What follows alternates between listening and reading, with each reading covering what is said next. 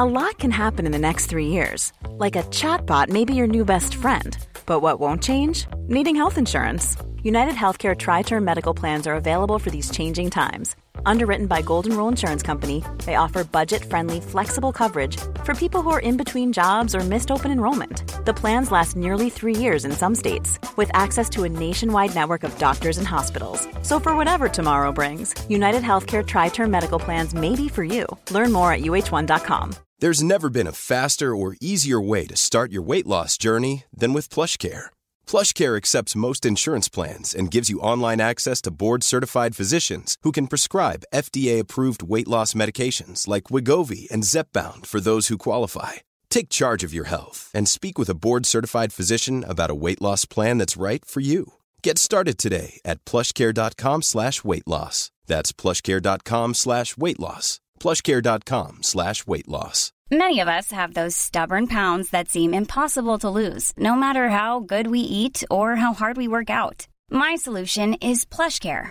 PlushCare is a leading telehealth provider with doctors who are there for you day and night to partner with you in your weight loss journey. They can prescribe FDA-approved weight loss medications like Wegovy and Zepbound for those who qualify. Plus, they accept most insurance plans. To get started, visit plushcare.com slash weight loss. That's plushcare.com slash weight loss.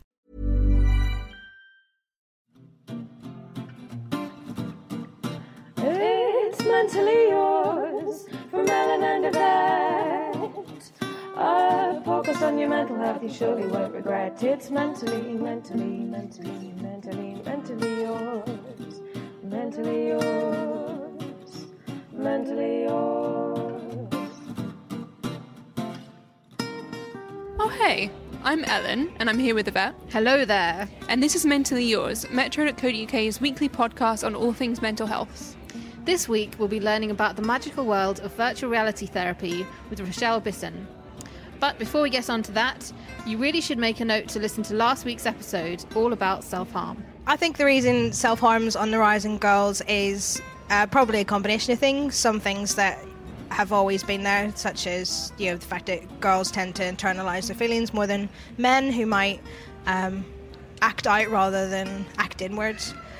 And it's a bit of a cop out to blame it, but you know social media and, and kind of increasing competitiveness in terms of how you present yourself, access as well to images of self harm and descriptions, which you know might not have been so easy to obtain in the past. And if you've already listened to that episode and all of our others, well done. But we'd also really appreciate it if you give us a review on iTunes or tweet us your thoughts. Last week we were included in a Beautiful Chaos's roundup of the best mental health podcasts. Oh, were we? Yes, Oh, which was lovely. brilliant, and I was very proud of that. Um, so any more feedback like that would be brilliant, either through a review or on Twitter. But back to this week. We're going to be talking all about virtual reality. Not the pretending to travel in space kind, but the type that can help you with mental health issues like anxiety. Here's Rochelle Bisson to tell us all about it.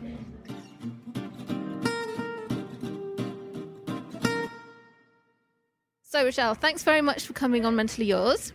So, can you talk us through a little bit about the kind of anxiety that you have? It's quite specific, isn't it? It is quite specific. I've I've suffered from anxiety generally in the past, but um, mo- more recently it's been linked to cleithrophobia, which is fear of being trapped. So um, that can apply to a great deal of things. Um, for me, mostly is public transport that has been the major issue. Obviously, living in London.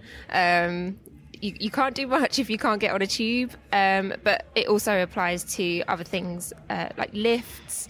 Um, I struggle being in big crowds. Um, when I'm actually really down or having a bad day, I struggle to go into to some buildings as well. So um, even silly things like uh, I go to the theatre a lot, and um, if there's a really long row of seats and I'm sitting in the middle, that can trigger it as well. So it's quite broad and you know, every week almost, I was when I was really bad, I was finding a new thing that triggered it, and it, it can be quite scary when you don't know how it's gonna trigger and kick off.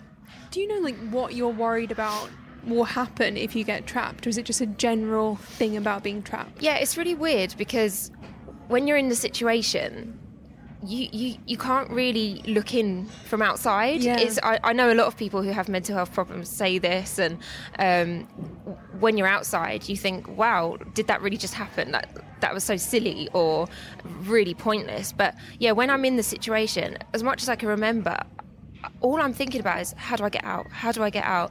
And for on a tube, for example, part of that is oh, I can't get out. You know, do I have to smash a window or smash a door? And you think of all these really elaborate possibilities of how, how can I escape? And for me, it, it feels like the end of the world, but I'm not thinking it's the end of the world. But my body is telling me, you know, this this is huge. Like this is not good, not good. Get out, get out. Um, but yeah, mostly it's me just sitting there thinking, how do I get out? Will I get out? And it can get really confusing.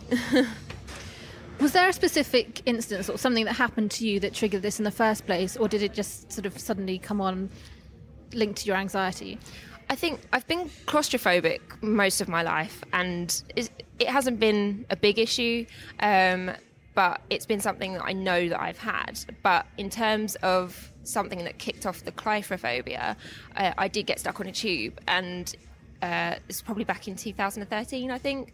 I just started my first job out of uni. I was commuting to work every day on you know, tubes, overground trains, all this. And um, we stopped in a tunnel, and the announcement came on, came over the speakers, and he's the driver said, um, "Oh, we're being held here for a moment, or uh, we we don't know when we're going to move on. There's a problem at the track with the track up ahead," and something just clicked in my head, and I thought. But when are we going to move? You don't know when we're going to move off. Really vague language like that really doesn't help me either.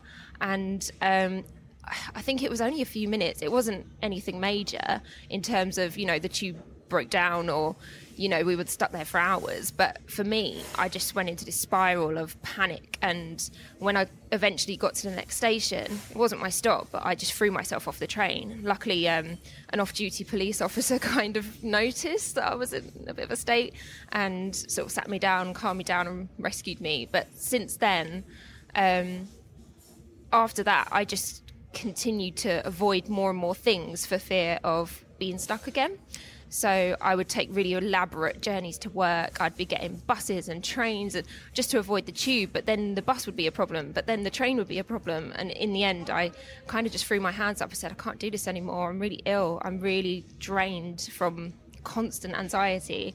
And I drove to work because it was the only way that I felt really comfortable uh, when traveling.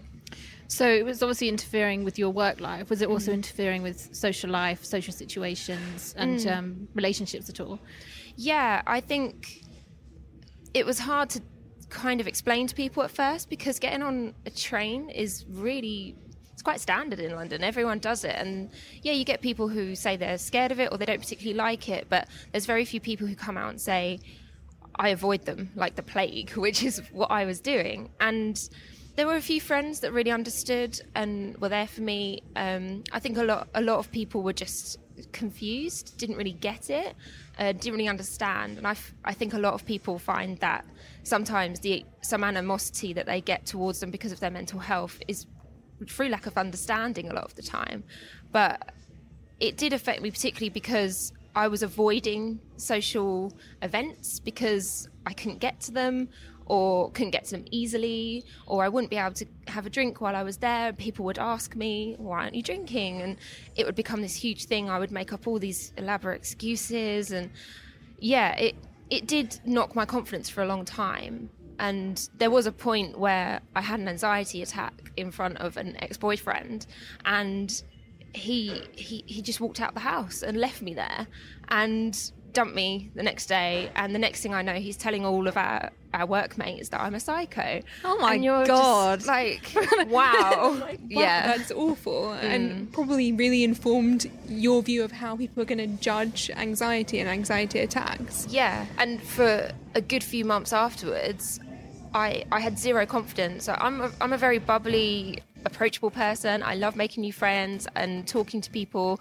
strangers, and that suddenly wasn't me. I wasn't talking to people. I was shying away from even more social situations than I already was. And it was only till I met like my next boyfriend that I actually came out of my shell a bit more because I kind of, even though I knew not all boys are like that, um, I had the proof. You know, someone actually could treat me right. But yeah, it it wasn't it wasn't just him. There's been a lot of people over the years, and also I think a lot of the time I because I was shying away from situations, I put maybe barriers up as well because I didn't want to get hurt. Yeah, I think So- it knocks your faith in people a bit. A little, yeah. But generally, I have a really supportive family. Um, even though, like my dad, he's he's travelled to London. He's been working in banks for years and years, and he said he said to me one day, he said, "I'll put my hands up. I don't I don't really understand how you feel. Explain to me how you feel." And even though he's he said, "I don't really get what your condition is," he was prepared to sit there and listen and try to understand. And he he's really supportive now. You know, well, he's always been supportive, but he he totally gets it. And that's all you need sometimes. You need someone to sit there and go, okay, I don't get it, but tell me, tell me about it. How can I help you? How can I understand? How can I make it better? I think if you take the time to listen to exactly what my problem is, because it's very specific as well, a lot of people get it wrong. They think I'm scared of trains. I'm not scared of trains. I could go on a get, I could get on a train right now if I wanted to. It's scared of them. I'm scared of them stopping. I'm scared of me getting stuck in it. And I think, yeah, there's often people who get very confused and think it's something that it's not. Um, but I think most of the time, I just like people to say it's going to be okay, um, even if I'm sitting there freaking out and saying it's not going to be okay. Um, my my anxiety attacks are quite internalized, so I don't think people know a lot of the time. And there's only a few people that I can sort of sit there and go, I'm, I'm struggling, help me. And I trust them as well. So tell us about the kind of treatments that you've had to help you tackle your anxiety. Uh, I've tried a lot of things over the years. I'm sure a lot of people have trying to find the answer. Um, I've one of the big things I tried first. I did go to my doctor in the end, um, and he was very helpful. He said, um, "Go go through your local mind, have some cognitive behavioural therapy treatment." Um, and I did that. I had that for a few months. Started to see a bit of an improvement, um, and then I got signed off, and it all kind of fell apart. Um, I struggled to continue the techniques that I'd been taught, even though they were starting to be quite useful. I don't think it quite nailed it on the head for me. Um, but then recently, so I uh, was approached by the BBC to get involved in this documentary called Can Robots Love Us? And don't be confused by the title, it's quite misleading for my involvement with it. Um, but It's they- fascinating. I've seen it. Yeah, I really it is enjoyed it. It's really fascinating, yeah. But um, I don't. I wouldn't say my bit is necessarily a robot. I, I don't know. It's a loose term. But they asked me to try virtual reality therapy, which to me, I was kind of not scared. I was quite excited, but nervous, um, just because it was something new. It's obviously it's not available on the NHS, and it's it's you know only private, and not many people do it. Um, but when you've got to the point where you've tried all sorts of different things, you've tried mindfulness, you've tried CBT, you've tried all these different crazy things that you know, apps, and nothing seems to quite click. Um, when someone goes, "Oh, you know, here's something new," you you do kind of jump at it because you think you never know, it could it could be my thing,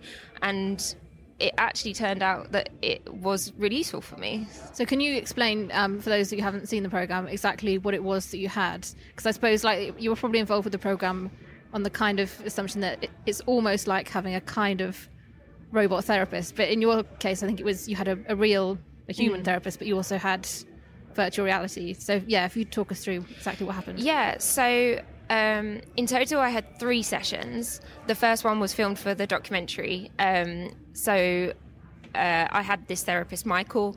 Um, he's great. He basically explained that it's kind of a combination of different therapies with the use of virtual reality. So there are elements of CBT. There are also elements of hypnotherapy, um, which I also hadn't tried before. So I was, th- I think I was more scared about that than the virtual reality part. Um, but yeah, and then obviously the virtual reality was kind of the big thing. Um, so we sat and had a chat, and then he said, "Right, we're gonna we're gonna try the virtuality therapy, and you you basically put on." what is a normal VR headset that you can buy in the high street and a phone. So the technology is pretty, I'd say, pretty normal for most people. Um, it's just this very specific software that he uses.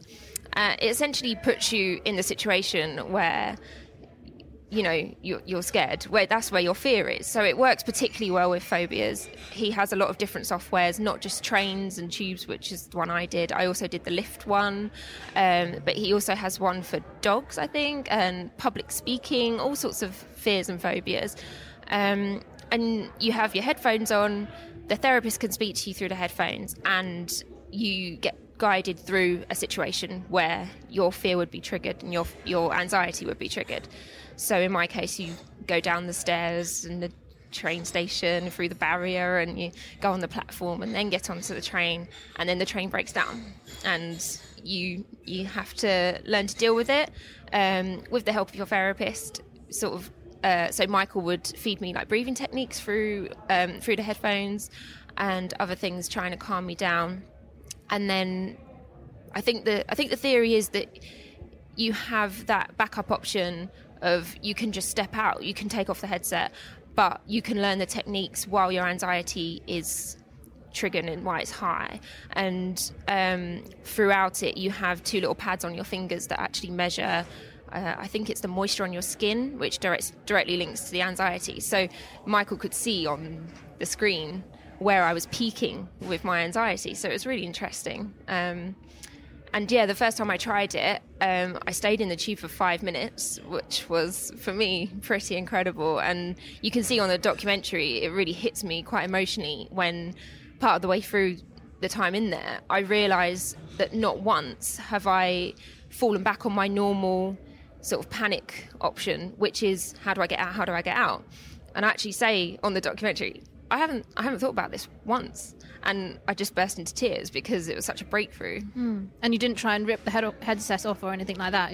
No, I didn't. And I think a lot of people have said to me, "Oh, but don't you don't in the back of your mind don't you know it's not real?" Mm. And I was really worried about that too. But when you are in the situation, you are quite immersed. You have the headset, there is background noise, um, and obviously all you can see is this situation and yeah, it, it is like a game. It, it's not completely perfect. It doesn't feel like, you know, what I can see in front of me now. But it works. It strangely works. And I really did feel like I was going onto a train and I was going to I was going to get stuck on it again. So that's exactly what I was going to ask actually, like how real it felt because obviously the graphics aren't sort of like well, it, it's not reality, is mm. it? So, did you feel that maybe it's kind of like almost a kind of happy medium? So you're you sort you're sort of there, but you're not definitely there, or did you, to all intents and purposes, really kind of feel like you were? I think yeah, happy medium is a good way to put it. I I wasn't completely comfortable being there, but yeah, it was a good balance because it put you in that situation to kind of test yourself, test the the techniques and get you used to falling back on those techniques when you're anxious. Um, but yeah, I did feel a little more comfortable than I would do on a normal train. But luckily for me, as I said, I did three sessions. I also did a bit of the hypnotherapy, which was based a lot around positive thinking, which I found really helped for me. Um, and on the third session, he he said, "Right, let, us go outside." We went for a walk. Took took me down to the tube station, and we went on a tube, and we did a stop there and back on the third session. And for me, that was not something I was expecting, and I did it. Although I was a bit scared, I, I you know, I handled it, and. I think a lot of that was that I did have Michael with me the first time, having that immediate support even if it did break down, I knew he'd be able to talk me through it and help me. But even in the weeks following that, I've been pushing it, I've been testing it, and I've I've done it myself. I've been on tube myself now. Um, I did four stops that time. I was like, oh, that's a lot. I mean, for most people, four stops is nothing. That's probably your half your daily journey for most people. But for me, that was huge. How are you carrying this forward now? Michael said to me, you know, I think you've got this, the tools, but if you need me, I'm here, which is great. It's always great to know that if you're struggling and you might need further support, that you can go back and maybe have another session or just sort of top up or have a chat on the phone about what you need. So that was great. But yeah, for me, I'm I'm just pushing it and testing it slowly, more and more each week when I can, um, because it, it, it's not a miracle cure. I don't think anything is. You, it all takes time, it takes work, and you have to believe in it and really try to make it work for yourself as well.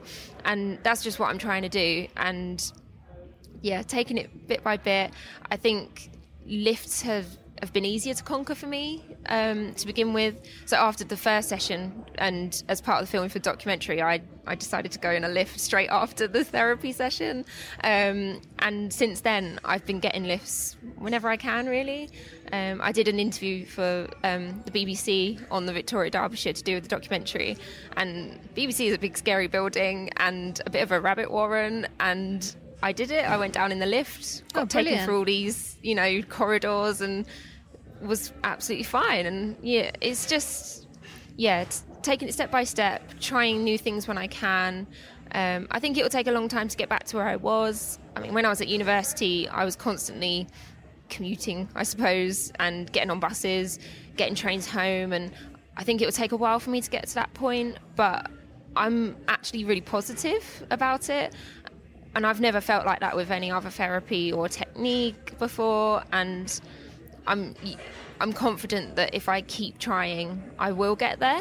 I don't think I've ever had that sort of light at the end of the tunnel view before, which is really nice to have and obviously really boosts you and helps you to get through it when it's tough. I don't know if Ellen might have a view on this because obviously you've suffered from anxiety as well. Are you planning to, or, or have you ever sort of had any therapy to do with maybe kind of the root causes around your anxiety? when I first went to my doctor and he said about CBT and going to mind, they did ask me about um, having sort of psychiatric kind of what's the word?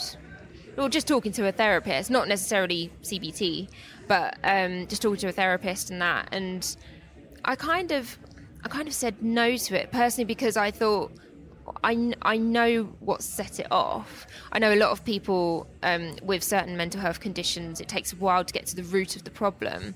But for me, I I kind of thought, well, I know what triggered it, and part of me knows it's irrational. It's an irrational fear, um, and there is some inevitability to it. You know, trains are going to break down, lifts are going to break down. You don't know when it's going to happen, and I kind of learned to accept that. And also, I think when you're experiencing that kind of specific anxiety, it's Mm. like you kind of don't want to go through finding the cause. You just want to fix it. Yeah. So you can get back to doing normal things, I suppose. Definitely. I mean, I think there are some therapies that really look backwards into the past to try and help you understand things. I, and I don't think mine's been like that. It's it has very much been in the now. It's been something that's really got in the way and affected my life. And as you say, I've just been desperate for this fix for well, it's been maybe three or four years now. Oh, and yeah, when when you've been held back on so many different levels, it you, you do you just want to find that miracle cure. Even though you know it doesn't exist you just want something to work like that. Like and it, it, it might not be there but there are things that can help. I think it's just finding the right thing for you and that can take a while. For me it, it did take a while Well, we are really very angry about this shit. Yes, we are really very angry about this shit. Something that I'm angry about this week, Ellen, is uh, well, it's been making the headlines quite rightly. A Big Brother contestant tweeted that depression isn't real. Now I'm kind of laughing about it now because it's just like I've had a few days to sort of think about it and like find it amusing and stuff. At the time, I didn't find it amusing. At the time, I was just like, "Are you are you serious? Like, are you fucking kidding me? Like, what is wrong with you?" And he did about a 30 tweet thread explaining how in control of his emotions he is and Yeah. how brilliant he is and why we should all think like him. Yeah, so it wasn't is- just that one sort of like. I mean, that would be bad enough. Oh, by the way, guys, depression isn't real. I might get it up. it's quite a Let long me see thread. if I can pull up some of the best Yeah. bits. Not So, to um, bash him, but I'm sure he's had plenty of bashing. He's had a lot of bashing week. about it, quite rightly so. What's his name? Uh, Andrew, Andrew Tate. Tate. Yeah. Hi, Andrew, if you're heard of. listening. Yeah, I'd never heard of him until this thing. No, just- me neither. He says depression isn't a special emotion that gets its own category. Depression has killed zero people. Um. Okay, That's then. not true. There's many people who have died because of depression Yeah. and other very, very bad mental health issues, which is insane. I'm just reading through this again and getting angry all over again. Oh god. I think it's just disappointing, isn't it? To sort of think, oh, it's it's not real. To think like if you haven't experienced something, it's not real. So it's, Yeah. it's, I mean, I suppose that's. But interestingly, I mean, it's in a way it's kind of useful because it's got people talking about it, and like it's a, it's a really obvious example of how some people struggle with the concept of mental illness because you can't see them. So you know, if I broke my leg and it was in a plaster cast, I'd, I could plonk that down in front of Andrew Tate and say, "I broke my leg. Look, breaking your leg is real." But you know, like I can't. You can't stand in front of him and be. Yeah. You and I think it's a good kind of exercise in this is what you shouldn't think about mental health issues. And if you say these things, good, because that means we can educate you, even if it's in the form of just tweeting angry stuff at you. Yeah, I think also like his his argument was basically it. It raised another interesting point because he was saying depression isn't real, but also his kind of cure for depression was that he thought that depression was basically being a bit sad, and so his cure for it was changing your life, basically. So Yeah. doing different things in your life and changing your life. So there's that common misconception that it's actually something directly causing depression, as opposed to you know kind of an imbalance of chemicals in your brain or something. It's it's that kind of idea that something has made you sad. You know, like uh, people find that easier to understand, don't they? So like maybe a friend's died and then you're sad, so people can understand that. But if if it's just happened, it can be quite hard to explain to people who haven't had mental health issues. This is something that's happened. It's, and it, yeah, I suppose I took it quite to heart because um, I started getting depressed when I was 14, and there was no reason. Like there was, it just kind of came out of nowhere, and so I couldn't say this has happened. It just all I knew was just that I was regularly crying, at, like floods and floods of tears, locking myself in the bathroom, and just not knowing why I was so unhappy. Yeah. Um, yeah, And I think so. The reason that I didn't let his tweet affect me, or t- tweets multiple, yeah. is that he was quite clearly doing it to get attention. Like Yeah. after that, he was writing things like, "The first time I bothered to reply to an ugly girl, I'm a changed man." Like he's not exactly, you know, known for doing good opinions on Twitter. Mm. And I think it's it's miserable that people are like, okay, you know what's going to get me loads of attention and loads of followers is bashing mental health. Mm. But I think even if you genuinely believe that, even if you genuinely think, okay, depression isn't real, it's just because you're eating bad food and lying around and you're being lazy. Or you've got a sad life. Or you've got a sad you know, life. you've got.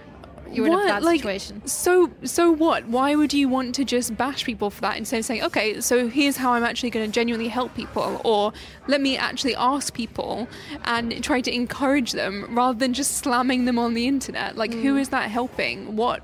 What's the point, basically, apart from getting loads of retweets and angry comments? No, you're right. He just wants attention, doesn't he? And unfortunately, we've given it to him because it's made us angry, and we talked about it again. but- Exactly. yeah. But, you know, sometimes it's good to publicly declare what this person tweeted is dumb. And it's good that we've all told him that it's dumb. And I hope that now he'll fully understand that. I doubt he will, because I think probably what happened was he looked at all the retweets and comments and went, huh, fun, I've pissed off the, like, the snowflakes or whatever. But it's like, I, you know what, we can just not care. Like, people have mental health issues. We know that they're real. It doesn't really matter what some very stupid man on the internet thinks. Yeah. Stupid crap, my brain is totally a Freudian. Oh, stupid, stupid, stupid, stupid, stupid. So this past weekend, I got very like physically sick, where I was throwing up and just not feeling great. And I didn't kind of realize that when you feel like that, your mental health kind of takes a nosedive as well.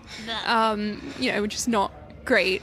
So I think this stupid crap was just like, I should just stay in my room forever. Like I don't just let the world carry on without me.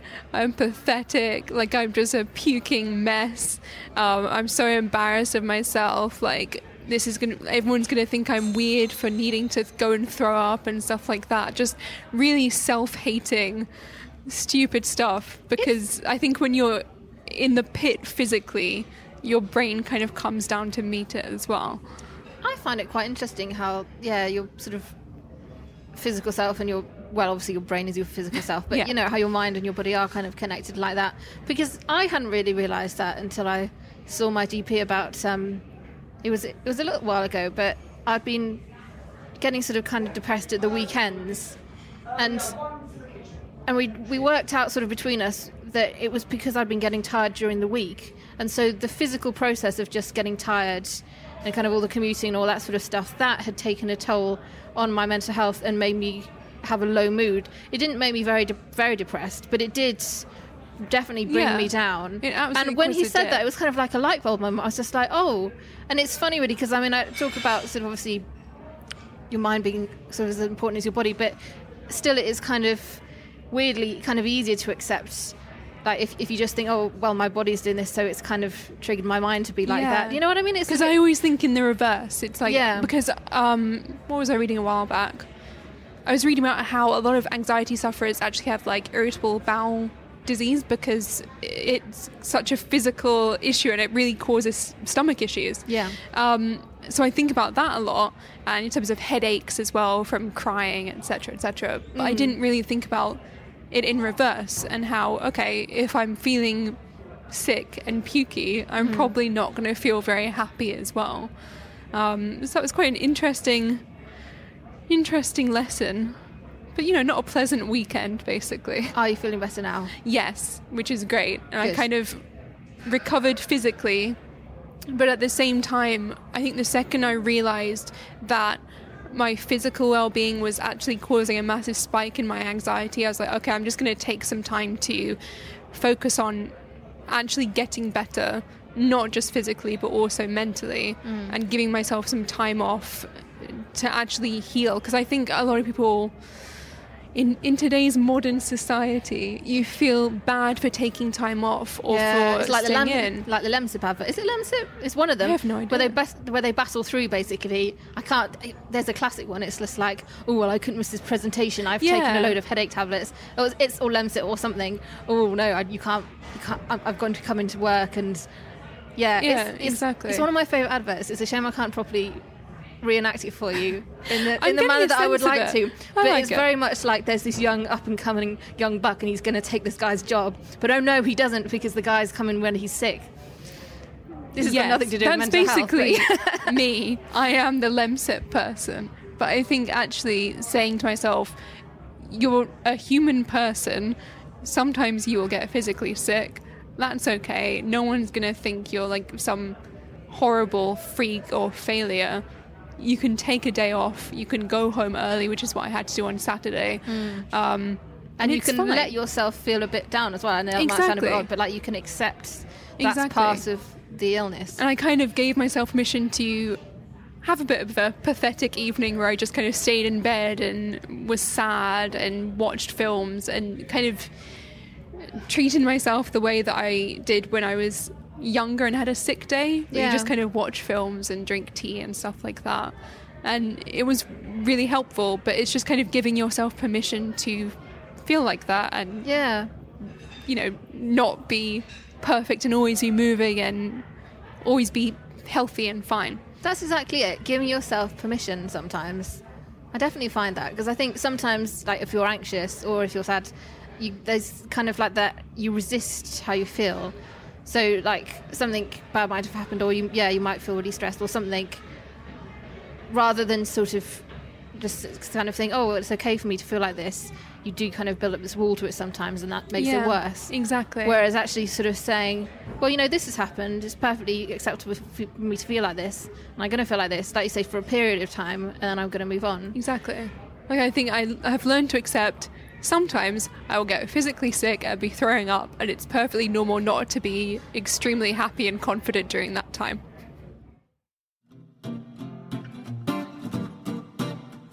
So this is goodbye from mentally yours. So go away, enjoy your day, get on with all your chores from mentally, mentally, mentally, mentally, mentally yours. Mentally yours. Mentally yours. If you're struggling with any of the issues we've discussed today or need support with any other mental health issues, contact the Samaritans on 116 123 or visit samaritans.org. And if you've enjoyed this week's podcast, please do give us a review on iTunes and follow us on Twitter at MentallyYRS. Thanks to our guest Rochelle Bisson and to our producer Sam Bonham and the creator of our jingles, Lucy Baker. Come back next week to listen to us chat with Chloe Brotheridge about hypnotherapy. I kind of had one session. I was like, no, this isn't for me. I can't do it. It's too uncomfortable to have to talk about stuff. Um, so I had a few false starts and experimented with a lot of different things like meditation and different exercises and things like that.